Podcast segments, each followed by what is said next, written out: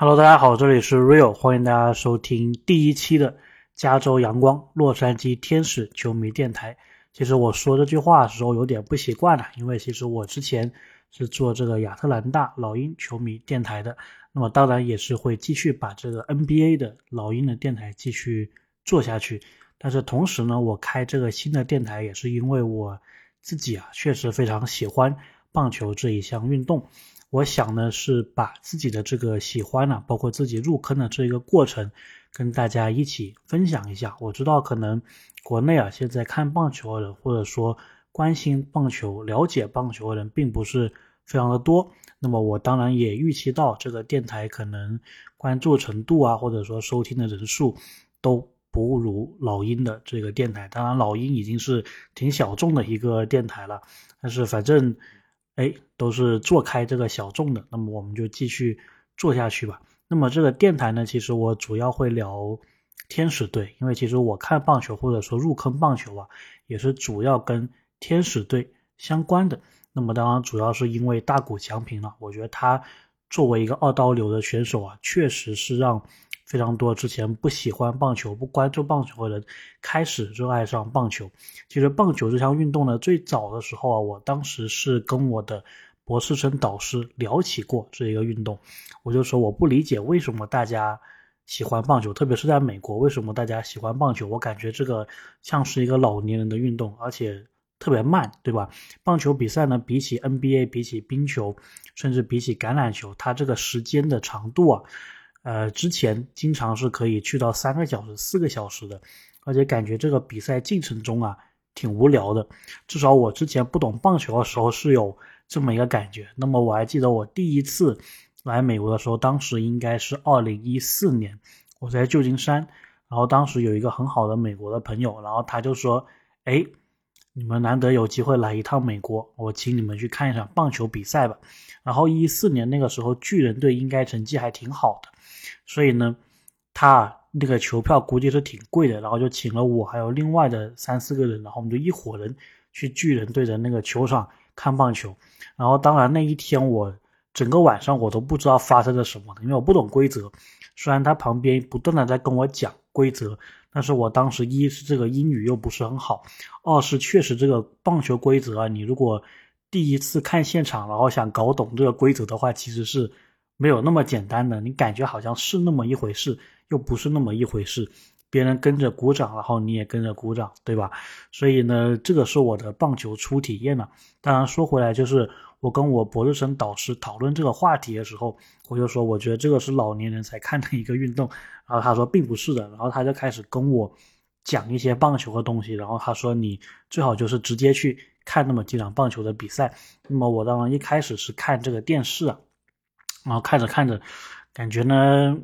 就我能感受到为什么它好看，但是呢，我好像不太愿意去花整个这个三四个小时去看完一场棒球比赛，没有没有这个感觉。当然，我后来知道啊，你看棒球肯定是要找到一个你喜欢的球队、你喜欢的球员，这样子看才比较有意义的。所以呢，后来啊，我其实也是有去现场看一些棒球比赛。当然，现场这个部分是不一样的，因为它会。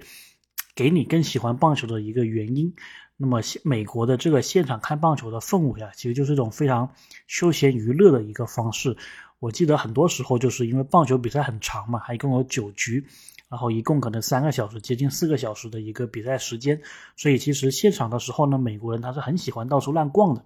有时你看到这个比赛打到一半的时候，然后美国人就出去转一个圈，然后跟朋友聊天，然后买零食吃，就这种感觉的。然后他们在。棒球场上，即使坐着看比赛，感觉也不是很认真的那个感觉，好像就是一个有点像我们中国人，就是跟朋友吃饭聊天的这个感觉。那么美国人好像这个聊天的场合啊，就从饭桌转移到了这个棒球场上，或者说他们周末一家人出来晒太阳的这么一个感觉。所以棒球其实是一种非常放松的美国人的一个生活方式啊。我自己其实也。去了几次现场之后，我也开始喜欢上这一个感觉了。那么我住的这个城市旁边是有一支小熊队的二 A 球队，小联盟球队。我有时啊没事的时候，我也跑去，就是晒晒阳光。其实结果怎么样不是很重要，对吧？可能我就看那么一两个半局，然后感觉这个比赛 OK，继续看下去，感觉一般了，就差不多球场晃一晃，然后吃点东西，晒晒太阳，然后就走了，就这么一个感觉。那么另外呢，就是说要找到一个喜欢的球员，对吧？那么我一开始的时候呢，是知道大联盟它有一些亚洲的球员，然后我就对他们特别有好感。我记得我。可以说正儿八经看得很认真的一场大联盟的比赛吧，就是日本队的这一个前田健太，他当时是代表双城队去投球，然后对手是谁我不太记得，但是他大概是投了七局还是八局的这个叫无安打。那么这个以后我们会慢慢的介绍什么叫无安打，但大概这个意思呢，就说他作为一个防守球员，然后他让对手。在整场比赛当中，基本上找不到任何的进攻点，我们姑且可以这样子先去理解。然后呢，在棒球啊，特别是大联盟这个层级，要达到无安打比赛是非常非常难的，一个赛季可能都不会出现几次的。那么作为一个亚洲人，他能够接近这一项成就，我当时看是很振奋的。就是哎，在美国人为主，或者说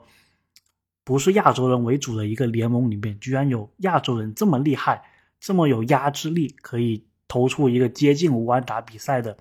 一个过程，所以我当时就是因为这个，我就挺喜欢千田健太的，然后我就马上买了他的一件球衣，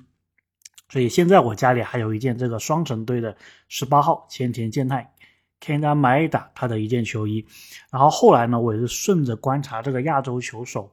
呃，投手，然后我才知道，哎，原来还有达比修有，原来还有大谷翔平，然后自从知道了大谷翔平之后啊，就就是真的是非常有看点了。那么我们经常说大谷翔平是所谓的二刀流嘛，那么我就稍微解释一下什么叫二刀流。他这个二刀流呢，并不是指他可以既用左手打球，也可以用也可以用右手打球，并不是这个意思。二刀流是指呢，他是既可以进攻。它既可以打击，也可以投球。那么在棒球里面呢，它其实打击还有投球啊是分开的。就是投手他是负责投球，相当于是一个防御的一个角色。你可以简单的把它理解为球场上面的守门员，他是一个非常这个分工明确的分化后的一个职位。就是守门员他基本上是不会干其他足球场上的位置球员的。工作的嘛，对吧？他不知道怎么样去进球，他可能传球脚法没有那么精湛，他就是负责不让对手进自己的球门。那么棒球场上也是一样的，投手是个高度分工的、高度专业化的一个职业。如果你是专门干这个投手的话，你是很难去干其他位置的。那么棒球场上除了投手以外呢，还有其他的位置，有一个。功能呢，叫做守备，就是我是防守球员，比如说这个对方进攻球员把球打出来之后，然后我不要这个球落地，我必须要做一个守备，我要做一个防守，那么可能需要我跑得比较快，或者说我这个身体比较敏捷，脑子转得比较快，这一些属性的这个守备也是一个功能。那么还有就是进攻方队员，那么我必须要有打击的水平，就是对手投手。投过来的球，我能够打中，帮球队得分，相当于足球场上里面的前锋的一个水平。那么一般来说呢，在棒球这个历史上啊，很多球员他年轻的时候都是这一种二刀流，就是他既当这个投手，又当这个打者，你就可以理解为足球场上他既做门将，也做前锋，对吧？这个很正常，因为其实有时我们没人当门将了，随便拉一个人去当门将，对吧？可能这个是。很不情愿的一个过程，但是我们必须得让这个游戏让足球玩起来嘛，我们会这么操作。但是呢，到了职业赛场这一个层级，这个投球啊，还有打者这两个工作一般就分开了。但是大谷翔平之所以厉害，就是因为他这两者他都可以担任，而且两者的水平都非常的高。我们还是用足球作为类比吧，就是大谷翔平他既可以当守门员。又可以当前锋，而且他当这个守门员的级别啊，大概是在这个联盟当中可能是排前五的。他当前锋的这个水平，大概又是在全联盟可以当前五的，相当于他一个人就可以分饰两角，而且都是非常好的表现。而且呢，跟足球场不一样的是，他这个守门员跟前锋，就他这个投球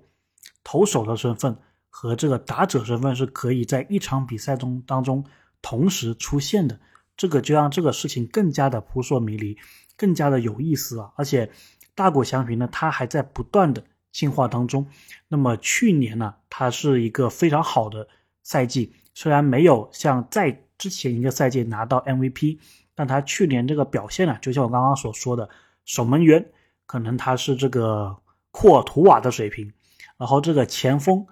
进球可能是哈兰德的水平。你想象一下，这样一个人，他基本上是在棒球这个运动啊，相当于是颠覆了所有其他人的一个存在的，